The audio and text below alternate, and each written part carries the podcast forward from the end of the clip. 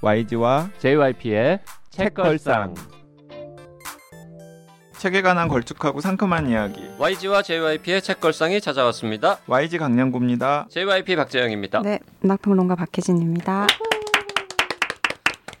박평 반갑습니다. YG 반갑습니다. 네, 잘 지내시죠? 새해가 되면서 열심히 좀 살아봐야지라고 생각했는데 현재까지는 뭐 그냥 과거랑 똑같이 게으르게 살고 있습니다. 그 매년 반복되는 패턴 아닙니까? 그렇습니다. 아, 2019년에는 음, 특별한 목표를 세우지 않고 네 그냥 그냥 시작했습니다. 네, 저도 2019년에 뭐 특별한 목표 같은 거 없이 목표를 계속 많이 세워봤는데 안 되더라고요 네. 달성이. 음, 그래서 괜히 마음만 아프고 그 원래 세상 일이 마음 먹은 대로 되지 않잖아요. 음, 괜히 연말에 막 후회만 생겨요. 그렇군요. 박평은 이제 우리보다 조금 젊으니까 네. 뭐 새해 막 목표 계획 이런 거 세우지 않습니까? 아, 목표 큰 목표들은 안 세우고 그냥 작은 작은 목표로 목표들만 뭐 네, 하루하루 그냥 최선을 권 다해서 100만 권짜리 책 하나만 더 하나만 내보지 더뭐 터져라. 이런 작은 목표. 아니 보니까 박평이 연말에 그 열심히 일하지 않아도 괜찮아들 네. 그 올해의 논픽션으로 음, 음. 뽑았잖아요. 네, 근데 네. 본인은 교훈이 없어. 그냥 계속 열심히 일하는 것 같아. 열심히 일하지 않아도 괜찮대잖아요. 네. 네. 네이버에서 그 책 방송 들으시고 노력하는 자님이 댓글 주셨습니다. 좋은 책이었습니다. 기본소득과 기초자본이라는 제도가 있다는 걸 알게 되어 새롭게 생각할 수 있는 계기가 되었고 최고입니다. 책걸상에서 추천하는 책들 대부분 읽었는데 후회 없는 선택이었습니다. 앞으로도 계속 계속 좋은 책 부탁드립니다. 책걸상 최고 건강하세요. 네, 감사합니다. 네. 자, 요렇게 이런 분들이 많이 늘어나야 됩니다. 책걸상에 한번 소개되면 최소한 천 권은 더 팔린다. 음. 뭐 요런 게 좀 돼야 우리 출판사 사장님들이 광고도 좀 주시고 네. 네 그럴 텐데 말이죠. 그 책걸상에서 소개를 하면 한 천 권, 이천 권 정도가 나간다. 그러면은 어떤 일이 벌어지냐면은 일단 돈을 들고 책걸상으로 음. 찾아오십니다. 음, 출판사 사장님들께서. 그런 네. 일이 벌어지면 좋겠는데 벌어질까요? 과연 천 권까지 아니라 한한 삼, 사백 권만 더 팔린다라는 확신만 있어도 그- 엄청 크죠. 제가 네. 한 출판사 사장님한테 들은, 들었는데 음, 그 고 노회찬 의원이랑 그리고 유시민 씨랑 진중권 씨가 음. 셋이서 팟캐스트를 진행한 적이 있습니다. 네네네. 그 팟캐스트에서 자기 책이 한번 소개가 되었었는데 네. 소개가 되자마자 2천 권이 나갔대요. 음, 그러면서 이제 그 팟캐스트에 항상 신간이 나오면은 신간을 보내고 그리고 이제 그 신간이 소개가 되면 이제 약간 감사의 의미로라도 음, 뭔가 광고를 하나 집어넣게 된다고 그러더라고요. 그래서 제가 광고비를 얼마나 주시는데요? 라고 했더니 아 이거 영업 비밀인데 그러더니 음. 이제 숫자도 말씀해 주셨어요. 음, 그건 이제 녹음 끝나고 네, 우리끼리. 네, 네. 그 노유진의 맞아요. 노유진. 정치 카페인가 뭐 그거 말하는 맞습니다. 거죠. 예, 예. 네. 야, 우리도 그런 날이 오면은 참 좋겠네요. 그러니까 저희도 뭐 어쨌든 그 저희가 그 거기에 등장하는 그 기라성 같은 셀럽들 아니기 때문에 자, 청취자분들 저희 도움 주시려면 댓글 쓰시는 거를 이제 부담스러워 하시잖아요. 이렇게 음. 뭐 딱히 뭐 할말 음. 길게 쓰려니까 어려울 때 그럴 때 내가 방송 듣고 요 책 샀다. 방송 듣고 요거 요거 샀다. 요런 거라도 좀 자꾸 달아 주시면 네. 구매 네. 인증. 네. 그리고 어 본인이 SNS 하시면 SNS에다도 책걸상에서 소개해서 음. 어떤 책을 샀다. 그런 거 좋네요. 네, 네, 네. 2019년에 저희 청취자분들 네, 그런 식으로 네, 노력해 주시면 이게 목표 그- 없다고 시작하셔놓고 목표 얘기. 이게 편집자나 사장님들이 엄청 SNS에 민감하세요. 아하 그렇군요. 본인들도 많이 하시고 음, 그래서 이렇게 본인들 책 이런 거 검색해 봤는데 어 책걸상에서 듣고 샀어? 음, 아 그럼 네이버 그 오디오 클립이나 팟빵 게시판에만 올리지 말고 그거는 검색하면 잘 안 나온단 말이죠. 맞아요. 예. 네, 개인 블로그나 인스타나 뭐 페이스북이나 이런 데다가 좀 많이 네. 올려주시면 더 좋을 것 같아요. 그러니까 그냥 이제 댓글 다시고 그냥 댓글 그대로 컨트롤 C, 컨트롤 V 해서 본인의 SNS에다가 이렇게 네, 저희가 좀 먹고 살기 힘들었어요. 네. 자, 팟빵에서 오직 할뿐님도 댓글 주셨습니다. 네, 2017년에 기본소득을 주제로 토론을 한 적이 있습니다. 그 당시에도 다른 나라에 비해 여기에 대한 개념 이해와 공론화가 늦구나라고 생각했는데 지금까지 별로 달라진 것은 없는 듯합니다. 이번 책걸상의 책 소개로 기초 자본과 기본소득에 대한 의견 나눔이 많아지면 좋겠습니다. 그리고 책 제목을 너무 잘 지었습니다. 열심히 일하지 않아도 괜찮아 읽어봐야겠습니다. 또 다른 책도 추천해 봅니다. 얇아서 추천. 그러면서 오직 할프님께서 우리는 왜 구글에 돈을 벌어주기만 할까?라는 다른 책도 소개를 해주셨습니다. 아, 이런 책도 있군요. 네. 한번 찾아봐야겠습니다. 자, 시를 위한 시님도 같은 책 방송을 들으시고 처음에는 이분들이 무슨 얘기를 하는 거지 했다가 나중에는 설득을 당했습니다. 저 역시 아직 젊지만 일하지 않는 자는 먹지도 말라는 말을 진리로 생각해 왔었는데 이제는 생각을 바꿔볼 필요가 있다는 생각이 듭니다. 오늘 신문 기사를 보니 제가 살고 있는 괌 인구의 40%는 저소득층 지원을 받고 있다고 하더군요. 장을 보러 가면 food stamp를 받아서 장 보는 분들의 카트는 항상 물건으로 넘쳐나고 또 일할 생각은 하지 않고 그 상황에 만족해 가며 사는 걸 보고 뭔가 잘못되었다는 생각도 했었습니다. 어떤 것이 옳은 것인지는 모르겠지만 시대가 바뀌고 있다는 것만은 확실한 것 같습니다. 많은 생각을 하게 하는 방송이었습니다. 감사합니다. 그러면서 또 저희한테 후원금도 보내주셨습니다. 네, 그 애청자 애- 아침 햇살 가득한 님께서도 댓글 남겨주셨는데요. 어, 이 방송을 들으시고 세 가지를 확인하셨대요. 하나는 김만곤의 발견, 깔끔한 논조의 주장, 그리고 두 번째는 기초 자본의 발견, JYP의 기초 자본에 대한 우려를 불식시키다. 세 번째는 선물과 기본소득의 재조명. 네. 그러면서 음지의 청취자도 헬조선이라고 생각하는 국민도 춤추게 할 것이다. 네, 잘 들었습니다.라고 남겨주셨습니다. 네, 모든 분들 감사드리고요. 어, 오늘 다룰 책을 소개하겠습니다. 네, 아마 박평이 등장을 했으니까 아, 오늘도 문학 작품을 하겠구나라고 아마 애청자분들이 기대를 하실 텐데요. 저희들이 계속 만지작거렸던 작가의 소설들이 있, 있습니다. 네. 네. 계속 후보에 올라 있는데 지금 소개 안 되는 작가들이 좀 있죠. 네, 네. 근데 그 중에 한 분인데 그 국내 작가 중에서 뭐 JYP나 YG나 박평이 다 호감을 가지고 있는 작가 중에 이기호 작가가 있어요. 음. 네. 그리고 이기호 작가는 이기호 작가의 작품이 짧게 책 처방에서 언급이 된 적은 있었습니다. 뭘 언급했었죠, 우리가? 그때 어, 이기호 작가에 대해서도 잠깐 언급을 하고 예를 들어 뭐 최순덕 성령 충만기 같은 책도 잠깐 언급을 했고요. 음. 그때 이 이기호 작가가 에세이를 쓴 게 있어요. 음. 그 이기호 작가의 에세이가 아마 언급이 되었을 네, 텐데 네. 저희가 소설을 제대로 다룬 적은 없었거든요. 그래서 오늘 이기호의 소설 중에서 어, 청취자분들이 꽤 많이 읽었거나 읽지는 않아도 최소한 분명히 제목은 들어봤었을 바로 그 책. 네, 누구에게나 친절한 교회 오빠 강민호. 네. 네. 이 누구에게나 친절한 교회 오빠 강민호는 작년 5월에 나와서 계속해서 책걸상에서 다루자 다루자 다루자 이야기가 나왔는데 어 JYP 때문에 못 다뤘어요. 아니 뭐 JYP 때문에 못 다룬다기보다도 우리 프로그램 특성이 단편집을 다루기가 약간 좀 어렵잖아요. 네 맞습니다. 네. 이 누구에게나 친절한 오빠 강민호는 이기호 작가가 5년 만에 낸 이 단편 소설을 모아놓은 소설집이거든요. 음. 그런데 일단은 JYP가 단편 소설 읽는 걸 즐기지 않을 뿐만 아니라 이 팟캐스트 방송의 특성상 이 장편 소설 같은 경우에는 이제 작가 소개라든가 설정 등등을 이야기하면 되는데 단편 소설은 굉장히 짧은 스토리와 반전이 있는 작품들이잖아요. 소개하면 다 스포일러. 이게 소개하면 다 스포일러고 그래서 아 다뤄야 되나 말아, 말아야 되나 하다가 미르, 미뤄 미뤄 뒀었는데 어 저희 애청자분들 중에서도 누구에게나 친절한 교육법 강민호 굉장히 괜찮게 읽었다라는 분들이 많으셨고 또 그즈음에 박평이 읽고서 굉장히 좋았다라는 음. 평도 하시고 그래서 야 이기호 작가 한번 소개를 하고 넘어가자. 음. 그래서 저희들이 이 책을 소개를 하기로 했습니다. 음. 네, 그래서 이제 어, 오늘 어, 강민호 요거를 소개를 하고요.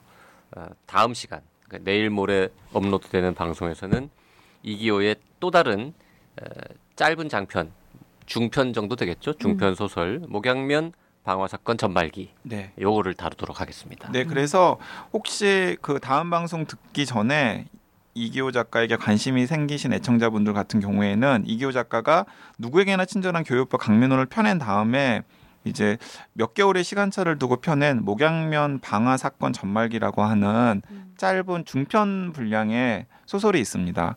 이 그 소설을 한번 찾아서 읽어보시면은 다음 방송에 같이 참여하실 수 있을 것 같습니다. 네. 자, 이 강민호라고 줄여서 합시다. 너무 제목이 기니까. 네. 강민호는 교회 오빠, 강민호, 강민호. 야구 선수인데. 음. 자, 이 교회 오빠, 교회 오빠로 줄일까요? 네, 그게 교회 또- 오빠로 네. 줄이죠. 네. 자, 이기호 소설집 교회 오빠. 어, 상당히 재밌었습니다. 음. 정말 간만에 단편을 재밌게 읽었고 이 단편 소설 하나하나도 괜찮은 편이었지만 이건 처음부터 이런 식으로 묶어서 책을 내려고 작정하고 쓴 어떤 비슷한 형식 뭔가 하여튼 연결되는 듯한 네. 느낌의 소설집이라는 거에서 더 흥미롭게 잘 읽었습니다. 음, 그래서 이 즈음에 이기호 작가가 고민하고 있는 화두가 있었던 것 같습니다. 그래서 여기에는 지금 이 교회 오빠 이 소설집에는 일곱 편의 단편 소설과 그리고 한 편의 저자의 개인적인 에세이가 마지막에 후기 형태로 첨부가 되어 있는데요. 어, 제가 보기에는 제가 읽기에는 일곱 편의 단편 소설과 한 편의 저자의 에세이가 다 똑같은 문제 의식으로 모아져 있습니다. 음. 그리고 아마 작가 혹은 편집자가 그런 걸 의식을 했는 것 같아요. 그래서 음, 이 표제작인 교회 오빠 강민호 외에 다른 여섯 편의 단편도 어, 일단 제목부터가 약간 이제 비슷한 패턴을 가지고 있습니다. 다 사람 실명이 나온다는 네. 예를 들면 나오죠. 뭐 음. 첫 번째 소설은 최미즈는 어디로, 두 번째 소설은 나정만 씨의 살짝 아래로 굽은 붐, 세 번째는 권순찬과 착한 사람들, 세 번째 나를 혐오하게 될 박창수에게, 음. 오래전 김숙희는, 음. 그리고 이제 표제작인 누구에게나 친절한 교회 오빠 강민호, 그리고 마지막은 한정희와 나. 한정희와 나는 황순원 문학상을 받은 단편 소설이죠. 네. 네. 그래서 이 일곱 편의 이 단편 소설이 묶여졌는데 어, 저도 국내 단편 소설집을 작년에 김금희 작가 음. 것을 읽고서 이제 투- 이제 오랜만에 이제 읽은 건데 너무 어, 한낮의 연애. 네, 음. 네, 되게 좋았습니다 진짜. 그 이기호 작가 소설 뭐 너무 잘 쓰는 작가고 한국 문학 팬들에게는 뭐 이기호 하면은 뭐 문학적으로 의심 받지 않는 신뢰받는 작가인데 그 이 작품이 2018년도에 독립문학상을 받았거든요. 그래서 뭐 언제 읽고 언제 다뤄도 이상할 게 없는 이기호이지만 사실 지금 어느 때보다도 더 높은 이제 문학적인 성취를 좀 이루고 있는 시점이기도 하고요. 저는 이제 이기호 하면은 뭐 이 입담이 너무 좋은 작가, 음. 그러니까 유머러스하고 굉장히 이렇게 재치 있는 작가라고 많이 이야기하고 그래서 한편으로는 성석재가 어떤 이야기꾼의 한 계보가를 잇는다면 한쪽에 이기호가 있다 뭐 이렇게 또 볼 수 있을 것 같아요. 근데 음. 성석재 작가가 예전에 썼던 그 작품 중에서 황망근은 이렇게 말했다라는 음. 작품이 있는데 어 그 작품은 보면 이제 니체가 썼던 짜르투트 니체가 썼던 짜라투스트라는 다시 다시 네. 다시. 뭘 다시 해? 아, 아니야. 누구나 발음이 어렵습니다. 짜라 짜라투스트라. 네, 네, 짜라투스트라는 이렇게 말했다를 이제 풍자한 이제 지점들이 보이잖아요. 그래서 아주 일반적이고 서민의 어떤 이야기들을 하나의 형태로 전기 형태로 썼, 약전 형태로 썼다면 이 작품들은 어, 또 다른 측면에서, 그러니까 성석재가 굉장히 휴머니즘에 입각한 어떤 이야기꾼이라면 어, 이제 교회 오빠 강민호는 똑같이 어떤 고유 명사들을 쓰고 있지만 그런 느낌과는 또 다른 형태의 조금 뭐 희비극이 교차하는 거는 비슷하지만 조금 더 좀 냉소적이고 네, 좀 어떻게 보면 굉장히 찌질하고 네, 이런 측면들을 잘 살린 작품 세계를 잘 보여주고 있는 책이에요. 네. 그 이기호 작가는 이제 데뷔한 지 벌써 20년 음. 됐습니다. 네. 99년 데뷔니까 20년, 만 20년이 되어 가는데 어, 과거에 뭐 워낙 좋은 책들을 많이 쓰셨죠. YG는 많이 봤습니까 이기호 작가 책을? 아, 저는 이기호 작가에게 호감을 가지고 있는 편이었어요. 예를 들어서 소설들이 굉장히 일단 재밌잖아요. 음. 네네. 그 이상하게 제가 별로 유머가 없는 사람이다 보니까 저는 뭔가 소설에 자신의 작품에다가 유머 코드를 자연스럽게 집어넣는 작가들에게 호감을 가지고 음. 있는데 이기호 작가는 굉장히 심각하고 그리고 굉장히 암울한 상황에 처한 주인공의 이야기들을 얘기하면서도 어느 순간에는 키득 음. 하게 웃을 수밖에 없는 그런 유머 코드를 꼭 단편이든 장편이든 집어 넣거든요. 네. 일단 그런 전 매력이 있죠. 예, 일단 저는 그게 너무 개인적으로는 매력 있는 포인트라 생각하고 또 하나는 입담이 음. 정말 그 박평이 이야기했지만은 이그 입담 있는 계보 작가들이 있잖아요. 예를 들어 뭐 이문구 선생님부터 네, 시작해서 뭐 한 이제 좀 토올이 있고 이제 시, 성석재 또 토올이 있고 한 10년 정도 토올이 있고 저는 그 계보를 잇는 작가가 이기호 작가가 아닌가라는 생각도 듭니다. 음. 네. 그 저는 사실 이기호 작가의 그 소설을 책으로 한 권을 통째로 본 거는 그 갈팡질팡 하다가 네, 내, 이럴 내줄줄 알았지. 그거 음. 말고는 사실 없습니다. 음. 네. 왜냐하면 단편을 잘 안 읽기 때문에 음. 네. 이기호 작가는 장편을 어, 두 개인가밖에 안 썼잖아요. 맞아요. 그러니까 그- 그거는 안 봐가지고 네, 그게 제일 이제 이기호 작가에게 제가 가지고 있는 불만? 독자로서의 불만인 거죠. 음, 장편 왜 너는 장편을 못 쓰니? 어, 말이 짧다. 너는 아니 이제 독자랑 작가는 다이 다이니까. 아 그렇습니까? 네네. 네, 네. 그 박평은 뭐 많이들 보셨습니까? 네, 뭐 다 봤어요? 다 보지는 못했고요. 뭐 짧은 소설 같은 경우에는 좀 이제 뛰어넘기도 하고, 근데 장편 소설들 좀 좋아하고, 뭐 단편 소설 잘 쓰는 작가로 많이 평가받는데, 전 장편 소설도 좋아해요. 그래서 차남들의 세계사는 뭐 믿음사에서 출간된 책이어서가 아니라 재밌게 읽었던 작품으로 기억하고 있어요. 네. 네. 그 사과는 잘해오나 차남들의 세계사도 상당히 높은 평가를 받았던 음. 장편인데 음. 이상하게 이기호 작가님이 그 단편 소설의 생산력보다는 음. 장편 쓰는데 좀 부담을 느끼시는 것 같아요. 음. 저는 어 누구에게나 친절한 교회 오빠 강민호 이야기하면서도 그 얘기가 좀 이따가 나올 텐데 아, 이 소설에 있는 어떤 단편의 설정들은 장편으로 확장을 해도 음. 충분히 괜찮을 것 같다라는 생각 들었거든요. 네. 그 사석에서 JYP도 그런 이야기 한 적 있잖아요. 음. 그 저는 이제 오랜만에 단편집을 보는데 그 보통은 이제 앞에서부터 봅니다. 음. 그렇죠. 되게 남들도 다 그러시잖아요. 근데 이 책은 이제 하도 그 교회 오빠 강민호 이게 이제 유명해가지고 표제작을 먼저 봤어요. 저 음. 거의 끝에서 두 번째 있는. 음. 그래서 교회 오빠 강민호를 봤죠.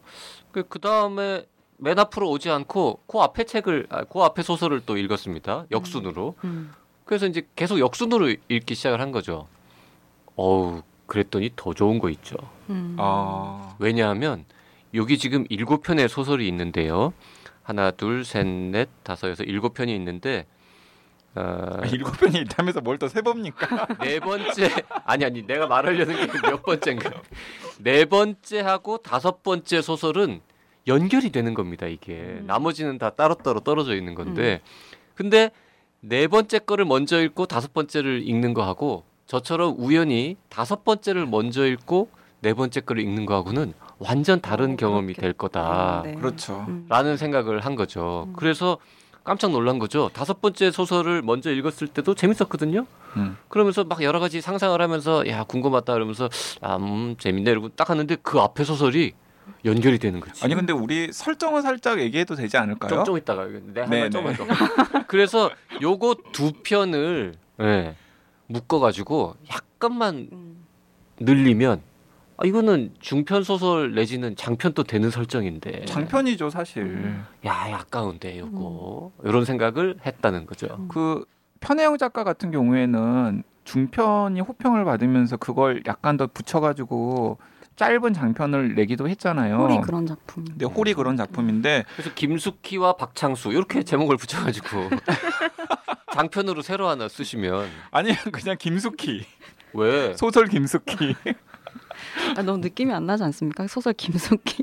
아니 82년생 김지영을 낸 사람이 아니 뭐 그래도 뭐 두명 김숙희와 박창수든 박창수와 아니, 그러면 김숙희든 74년생 김숙희 뭐 이렇게 내든지 음. 하여튼 요 두 개 그리고 어 하여튼 저기 독자 청취자분들도 저를 음. 믿고 거꾸로 한번 읽어보세요. 특히 다섯 번째 김숙희부터 읽고 그 다음에 박창수를 읽으면 더 재밌다고 생각합니다. 네, 오래전 김숙희 눈을 먼저 읽고 나를 혐오하게 될 박장석을 읽으면 재밌을 것 같아요. 음. 그 다른 두 분은 지금 순서대로 읽었잖아요. 네, 저는 순서대로 네. 읽었죠. 거꾸로 읽으면 더 재밌을 것 같지 않습니까? 아무것도 모르고 앞에 박창수 이야기를 모르는 상태에서 김숙희 소설을 읽을 때 제일 난전 좋았거든요. 음. 네. 정말 훌륭하다 이 소설. 저는 맞아요. 왜냐하면 그 이 책 읽기 전에 JYP가 스포일을 또 했거든요. 음. 김숙희 김숙희 이런 이야기라고 스포일을 해가지고 저는 나를 혐오하게 될 박창석이를 읽은 다음에 뒤에 오래전 김숙희는 너무 약간 시시했어요. 어, 그내 탓이라는 거잖아요. 작품 자체가 시시하다는 건 아니고. 네네네. 네. 하여튼 저는 이제 그 얘기를 꼭 드리고 싶습니다. 말씀을 드리고 싶습니다. 거꾸로 읽어봐라. 음 그리고 네 저는 저도 권해 권해드리고 싶고 이교 작가의 소설들은 다 굉장히 독특한 설정들이 있어요. 음. 근데 그 설정들이 그러니까 단편 소설의 묘미가 설정과 반전이잖아요. 그렇죠. 네. 그런데 이기호 작가는 어, 설정과 반전 면에서는 정말 약간 장인의 수준이 아닌가. 음. 네. 둘다 둘 다 좋죠. 네, 둘 다 좋아요. 네. 사실 뭐 좀 깨놓고 얘기하면 단편 소설이라는 게 설정 근사하게 해가지고 구라 좀 풀다가 마지막에 반전 하나 딱 주고 끝나면 되는 거잖아요. 네, 네, 네. 근데 이, 이분은 설정, 구라, 반전 이 세 가지가 다 되는 작가인 거죠. 너무 쉽게 이야기하시는 거 아니에요? 아, 그러니까 전 그- 칭찬이라고 한 건데. 그 네. 이제 이기호 소설 특히 뭐 어, 다 그렇지만 이번 소설집도 이제 그 저런 표현들이 저런 표현들을 부추기는 문장들이긴 해요. 아니 이기호 작가가 들으면 되게 기분 나쁠 것 같아. 음, 왜? 네가 한번 써봐라. 아니 이게 그렇게 쉽나? 아니 누가 10대요. 이게 하여튼 칭찬이라니까 그게 음. 설정도 잘하고 구라도 잘 풀고 반전도 훌륭하다면 작가에 대한 칭찬이지. 칭찬인데 칭찬인데 뭔가 칭찬 같이 안 그렇죠. 들리는. 그러니까 이 소설집이 제목이 다 비슷한 어떤 느낌들을 갖고 다 제목에 하나 한 명의 고유명사가 등장해서 강력한 컨셉을 딱 보여주고 있는데 사실 이야기 자체가 물론 그 두 편은 연결이 다 돼 있지만 전체적으로 내용상의 설정이 있다기보다는 핵심적인 어떤 감정이라고 해야 할까요? 그런 그 연결 지점들이 있는 것 같아요. 맞아요. 음. 네. 그러니까 감정이라면은 뭐 부끄러움이죠. 음, 음. 수치심, 모욕감 이런. 네, 모욕감, 부끄러움, 수치심, 염치 음. 뭐 이런 것들이 음. 이 소설들을 꿰뚫는 키워드들이고요. 네 그게 사실 우리들한테 부족한 거잖아요. 맞아요. 우리들을 부끄럽게 하는 거고. 음. 그래서 이 소설을 보면은 자꾸 부끄러워져요. 음. 막 어, 그 홍상수 영화 보면 네. 지식인들을 너무 적나라하게 이렇게 보여주면서 어떤 우리들에게 어떤 부끄러움을 유발시키잖아요. 음. 그런 것처럼 이기호 작가의 이 작품집에도 이기호가 연상되는 그러니까 글을 쓰거나 대학에서 강의를 하거나 지식인 작가가 등장하거든요. 음. 그리고 그의 어떤 부끄러움 행동들을 이렇게 쫓아가게 되는 네, 이야기. 그런데 또 오해를 하실까 봐서 말씀을 드리자면은 지식인 소설은 절대로 아니에요. 그렇죠. 그렇죠. 이 소설에 등장하는 사람들은 정말 어떻게 보면은 그냥 중산층 이하에 있는 사람들이 대부분의 등장 인물이고요. 그리고 지식인 연하는 작가의 분신 같은 그 이기호 작가를 연상시키는 등장 인물도 사실 뭐 이런 표현 쓰면 죄송하긴 합니다만 작가 나부랭이긴 하지만은 사실 되게 그냥 뭔가 팍팍한 음. 자기 앞가림도 하기 좀 힘든 팍팍한 처지로 나오는 거고 그래서 되게 보통 사람들 평범하게 살아가는 사람들이 일상생활 속에서 문득문득 느끼는 부끄러움을 살짝 살짝 건드리는 게이 음. 소설의 매력이고 그래서 이 소설을 읽으면은 그냥 어 재밌네 키득키득 거리면서 이렇게 따라가다가 어느 순간에 되게 좀 낯이 음. 뜨거워지는 음. 네. 그리고 생각을 하게 하는 그런 소설들로 다 잘 묶여져 있는 것 같습니다. 음. 이 일곱 편을 일일이 다 설정을 지금 얘기하기는 좀 어려울 것 같고. 근데 굉장히 이제 흥미로운 것들은 있잖아요. 정말 말하고 싶은데 말을 하다 보면 이게 다 스포일러가 될 것 같아가지고 그런데 어떤 게 제일 재밌으셨어요? 아 저는 네. 처음부터 빵 터지긴 했어요. 이 사실 첫 번째 작품 최미진은 어디로라는 이 소설은 그때 김원비 작가가 네, 한번 얘기를 했죠. 음. 네, 네. 그게 그 소설 중에 본인 책이 왜 그 박형서 책보다 중고 가격이 싸냐 이거에서 열받는 장면 보고 참 웃었다라고 했는데 이제 그게 설정이죠. 네. 소설 주인공이 소설가인데 자기가 쓴 책이 중고 서점 아니 중고 그 인터넷 거래 사이트에서 아주 싸게 팔리고 있고 자. 뭐 덤으로 막 주고 막 이러고 있는데 박형서 책은 4천 원인데 어, 이기호 책은 딴 책 다섯 권 사면 공짜로 줄게 뭐 이런 게 설정이. 네, 그러니까 주인공이 주인공이 이기호야. 주인공이 이거는. 이기호예요. 주인공이 이기호인데 이제 우연히 그 중고나라에서 검색을 하다가 음. 책을 싸게 파는 거죠. 이건 진짜 진짜 같지 않아? 이거는 거의 네. 실화? 근데 그런데- 그 아, 이 아이디가 제임스 셔터내려잖아요. 네. 제임스 셔터내려. 그런데 이제 등급을 A, B, C로 묶어가지고 파는데 일단 자신의 소설은 C 등급이야. 음. 근데 같은 C 등급의 박형서 작가, 그러니까 박형서 작가도 실제로 있는 당신의 노의 그 네. 박형서 작가잖아요. 근데 박형서 작가의 소설도 C 등급인데 박형서 작가의 소설은 4천 원을 받고 음. 판다고 하는데 자신의 소설은 이 A 등급이나 B 등급의 소설을 사면 덤으로 어, 주겠다. 다섯 권 사면 그냥 준다. 네. 물론 따로 4천 원 주고 살 수도 있지만 그리고 그 가격도 가격이지만 어, 이기호 병맛 소설 갈수록 더 한심해지는 꼴의 저자 사인본 이렇게 적혀 있고 예, 이제 박, 코멘트. 음. 박형서는 같은 병맛 계열 소설 병맛이지만 나름 묵직한 한 방이 있는 metafiction 갑 똑같이 욕이지만 자기가 더 많은 욕을 먹은 것 같은 음. 느낌이 드는 거죠. 그래서 막, 본- 막 고민하죠. 이거 혹시 박형서가 쓴 거 아니야? 자, 하여튼 그런 이야기고요. 첫 번째 소설은 저는 이 중에서 뭐가 제일 좋았냐 그러면 아까 말씀드린 박창수와 김숙희 네 번째, 다섯 번째 소설은 참 근사하다. 음. 아, 두 개를 묶어서 좀 더 썼으면 좋겠다는 음. 생각이 들었고요. 하나를 더 꼽자면 두 번째 거. 나정만 씨의 살짝 아래로 굽은 붐. 음. 아, 이거 아주 근사했다. 근사했죠. 음. 그리고 어, 시간이 다 돼 가니까 말씀드리면 일곱 개 중에 제일 별로라고 생각한 거. 그게 오히려 표제작인 교회 오빠 강민호가 음. 어, 상대적으로 일곱 개 중에는 제일 제 마음에는 안 들었다. 아, 저도 마- 저도 동감하는데요. 제목은 제일 근사한데 음. 네. 예, 재미는 제일 없었다. 그러니까 뭔가 교회 오빠 강민호는 쓰다 만 느낌. 음, 맞아요. 네, 왜 왜 이렇게 했을까? 음. 그저 박평 의견 궁금해요.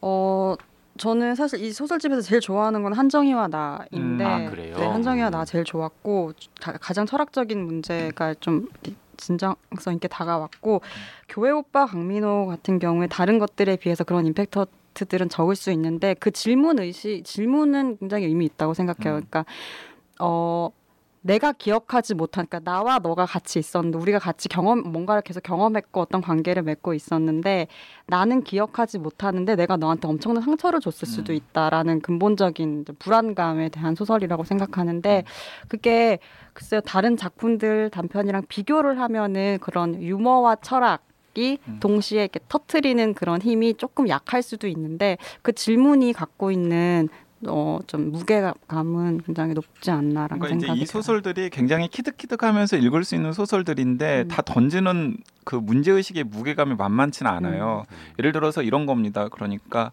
한 개인이 타인에게 친절해야 되는데 어디까지 친절해야 될 것인가? 음. 라는 질문도 던지고 있고요. 그리고 또, 어, 나만 친절하면 되는 것인가? 그의 반응은 또 거기서 어떤 변수가 되어야 하는가? 음. 음. 또 있고요. 그리고, 어, 내가 타인에게 친절한다고 했는데 그 친절함이 최선인가? 음. 뭐 이런 여러 가지 질문들을 던져요. 그래서 그런 여러 가지 질문들을 굉장히 다양한 상황에서 때로는 친절을 베푸는 사람, 때로는 친절을 받는 사람들 사이의 그런 갈등 같은 것들을 음. 이 소설들에서 드러내고 있는데 음. 그런 것들이 그냥 스- 뭐 스쳐 지나가면서 그냥 아 하면서 읽을 수 있는 소설들인데 하나하나씩 좀 곱씹어 보면은 결코 만만치 않죠. 음. 방금 말씀드려 말씀하셨던 한정희와 나 같은 경우도 그렇고 음. 또뭐 박창수, 김숙희 소설들도 음. 사실은 그런 문제 의식을 던지고 있고 자, 박창수, 김숙희 이 두 편은 사실 불륜, 살인 이런 거가 나오는 내용인데 네. 야, 그런 그 테마를 가지고 어떻게 음. 이런 글을 쓸. 수 있나 아주 훌륭한 소설입니다. 그리고 실제로 있을 수 있는 일이잖아요. 그렇죠. 그렇죠. 있을 법한 예, 일. 사람들과의 관계들 속에서 있을 수 있는 일이잖아요. 음. 그래서 저는 좀 막 재밌으면서도 약간 불편하고 여러 가지 생각들을 주게 하는 소설이라서 음, 음. 아 이기호 작가가 이제 정말 소설 장인의 수준에 음. 올랐구나라는 생각이 들고 앞으로도 계속해서 좀 묵직한 문제 의식을 가지고 있지만은 굉장히 유쾌하면서도 되게 음. 촌철살인의 그런 음. 작품들을 계속 내주셨으면 좋겠다는 생각이 들더라고요. 그 제가 좋아했 좋았다는 그 나정만 씨의 살짝 아래로 굽은 붐 요거는 이제 소위 용산 참사를 다룬 소설인데 이건 왜 좋았냐면요 저는 그 앞에 한 서너 페이지 세 페이지 정도 이렇게 인트로 같은 게 딱 나오고 그 다음부터는 사실 그 크레인 기사 한 사람이 쭉 독백처럼 말하는 것만 쭉 써놨잖아요 중간에 질문은 다 생략하고 저 이거 보면서 약간 유튜브 음. 음. 문법에 에, 해당하는 음. 그런 작법이 아닌가. 음. 음. 답변만 쭉 보고 있는데 질문은 저절로 다 알 수 있는. 음. 그리고 처음부터 끝까지 한 사람의 얼굴만 딱 비춰주는 그런 건데 이게 굉장히 많은 것들을 음. 한꺼번에 묘사하는 그런 측면에서 아주 독특하면서 사실 이렇게 쓰기 어렵잖아요, 음. 이거. 이제 예. 배치도 굉장히 잘 돼 있는 게 어, 실제로 취재를 꼼꼼하게 한 다음에 거죠. 네. 쓴 소설이에요. 그리고 왜냐하면 중, 중간에 사진 한 장 퍽 나오는 부분에서도 상당히 인상적이었고 음. 네. 형식 측면에서 또 내용 주제 다 좋은 단편이었던 것 같습니다. 예, 그래서 어 저는 음, 단편 소설 그다지 즐기지 않으시는 분들도 어 한국의 이기호라고 하는 작가의 성취 그리고 또 그가 소설로 말하고 싶은 메시지에 한번 귀를 기울이고 싶으신 분들이라면은 한번 읽으면은 일단 굉장히 유쾌한 독서 경험일 뿐만 아니라 뭔가 가져가시는 것도 있을 거라고 음. 생각하고 저는 맨 마지막에 작가의 자전적 에세이도 너무 아, 이게 정말 이게 정말 신의 한 수였죠. 소설, 작가의 소설 말. 같아 소설. 실제 있었던 일이에요. 아마 그렇겠죠. 네, 이기호 작가가 그 이제 광주의 한 대학에서 문해 창작을 가르치고 있는데 연구실에 있다가 나오다가 그 소형차가 진짜 어떤 분을 치인 거예요. 실제로 그러니까 가해자가 된 거예요 본인이. 그래가지고 굉장히 깜짝 놀라가지고 그 자기 차에 치인 분을 병원으로 모시고 가서 이런저런 디스습을 하고 뭐 보험에도 인계를 하고 그랬는데 뭐 아득바득 살지 말자 이- 이런 취지에서 그냥 뭐 원하시는 대로 다 해주세요라고 보험 직원한테 음. 이야기를 한 거죠. 거기서부터 이제 본인의 인상이 꼬인 거죠. 음. 그 마지막 에세이는 왜 소설로 만들지 않고 음. 이렇게 처리했을까요?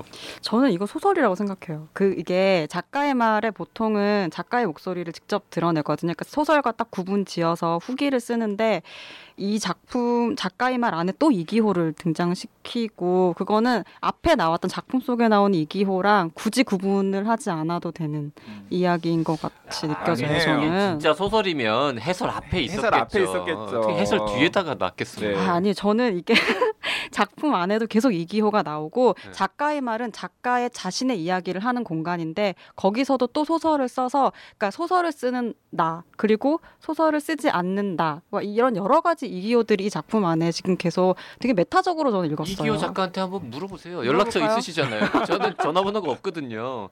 이게 물어보죠. 만약에 진짜 소설이라면 이거는 영화로 따지면 ending credit 다 올라간 다음에 네. 영화가 한 10분 더 있는 거야 지금. 맞아요. 음. 그러니까 어 이제 에필로그를 썼는데 그 에필로그가 정말 소설 끝나고 작품에 대한 나 그러니까 자, 이걸 쓴 작가로서의 코멘트일 수도 있지만 이걸 또다시 차- 창작의 공간으로 활용할 수도 있다고 생각하고 저는 그래서 이게 이기호만 쓸 수 있는 작가의 말이고 이 어, 테마를 가지고 있는 소설집을 한층 더 업그레이드 시키는 설정 중에 하나였다고 저는 생각해요. 네. 저희가 오늘 그 한 권으로 2회분을 하지 않고 이번 회만 하려고 하다 보니까 시간이 음. 부족한데요. 이 책에 줄을 많이 치진 않았는데 제가 줄 쳐놓은 그 몇 줄을 어, YG가 최근에 페이스북에다가 인용해서 똑같은 부분을 올려놨더라고요. 음. 그거 읽어드리면서 마무리하겠습니다. 때때로 나는 생각한다. 모욕을 당할까봐 모욕을 먼저 느끼며 모욕을 되돌려주는 삶에 대해서 나는 그게 좀 서글프고 부끄럽다. 여기 이제 첫 작품, 최미진은 어디로? 네 여기에 나오는 마지막 부분인데요. 네. YG도 요, 요 부분이 인상적이었나 네, 봐요. 인상적이었어요. 저는 이제 몇 군데를 음. 메모를 했었는데 이제 그 페이스북에 이 책 소개를 하면서는 그 부분들이 페이스북의 제 패친들한테는 제일 많이 꽂힐 것 같다는 생각이 들더라고요. 음. 음. 음. 저는 이제 소시민을 다루는 작가 이야기들이 되게 많고 하지만 그 가운데서도 이렇게 윤리를 세분화해서 그러니까 뭐 옳고 그른 게 아니라 옳은 거 안에서 또 다른 질문들을 만들어내는 작품 되게 중요하고 우리가 좀 계속 읽어 나가야 되는 작품이라고 생각하는데 이기호 작가가 지금 천, 천착하고 있는 이제 테마 이런 것들이 이제 그런 지점에 있다고 생각하고 그런 점에서 올해의 소설, 뭐 2018년도에 올해의 소설들로 정말 많이 꼽혔지만 앞으로도 계속해서 좀 많이 읽힐 작품이 음. 아닐까라는 생각이 들어요. 저는 이기호 서- 이기호 작가가 정말로 어 제대로 된 장편 뭐 음. 기존에 낸 장편도 굉장히 훌륭하지만은 진짜 좀 대중적으로도 많은 독자들의 사랑을 받으면서도 되게 문학적으로도 성취가 뛰어난 장편 한 방을 좀 써주시면 좋겠다. 음. 라는 그런 그 바람이 독자로서 있습니다. 그 학교에서 좀 이런 분들한테는 안식년 같은 거 좀 줘서 강의 좀 어? 한 학기 빼주고 장편 좀 쓰게. 해주고 음. 그래야 될 아, 것 맞아요. 같아요. 그러니까 그 이기호 작가도 이 뭐 자신의 에세이라던가 아니면 자신의 단편들에서 그 밥벌이의 어려움이나 힘듦에 대해서 이제 많이 토로하잖아요. 음. 사실 그 문해창작과에서 학생들 가르치는 것도 뭐 서- 성취도 있고 즐겁겠지만은 아, 사실- 힘들죠. 예. 사실 가장 큰 원인은 아마 밥벌이 때문에 그럴 거라는 생각이 들거든요. YG 혹시 광주대학교 총장님이나 그 학교 이사장님 모르십니까? 네, 아는 사람 모릅니다. 되게 많잖아요. 네, 모릅니다. 그 광주대학교 저 이사장님, 총장님 누구? 네 이기호 작가 한 1년만 좀 쉬게 해주세요. 그러면 유급 휴직. 그러면 광주대학교를 훨씬 더 높여줄 수 있을 것 같다. 그러니까. 네. 자 오늘 이기호의 소설집 누구에게나 친절한 교회 오빠 강민호 읽어봤습니다. 네, 다들 한번 읽어보시고 댓글 남겨주시고 SNS에도 올려주세요. 다음 시간에 다시 돌아오겠습니다. 고맙습니다. 네, 네, 고맙습니다. 감사합니다.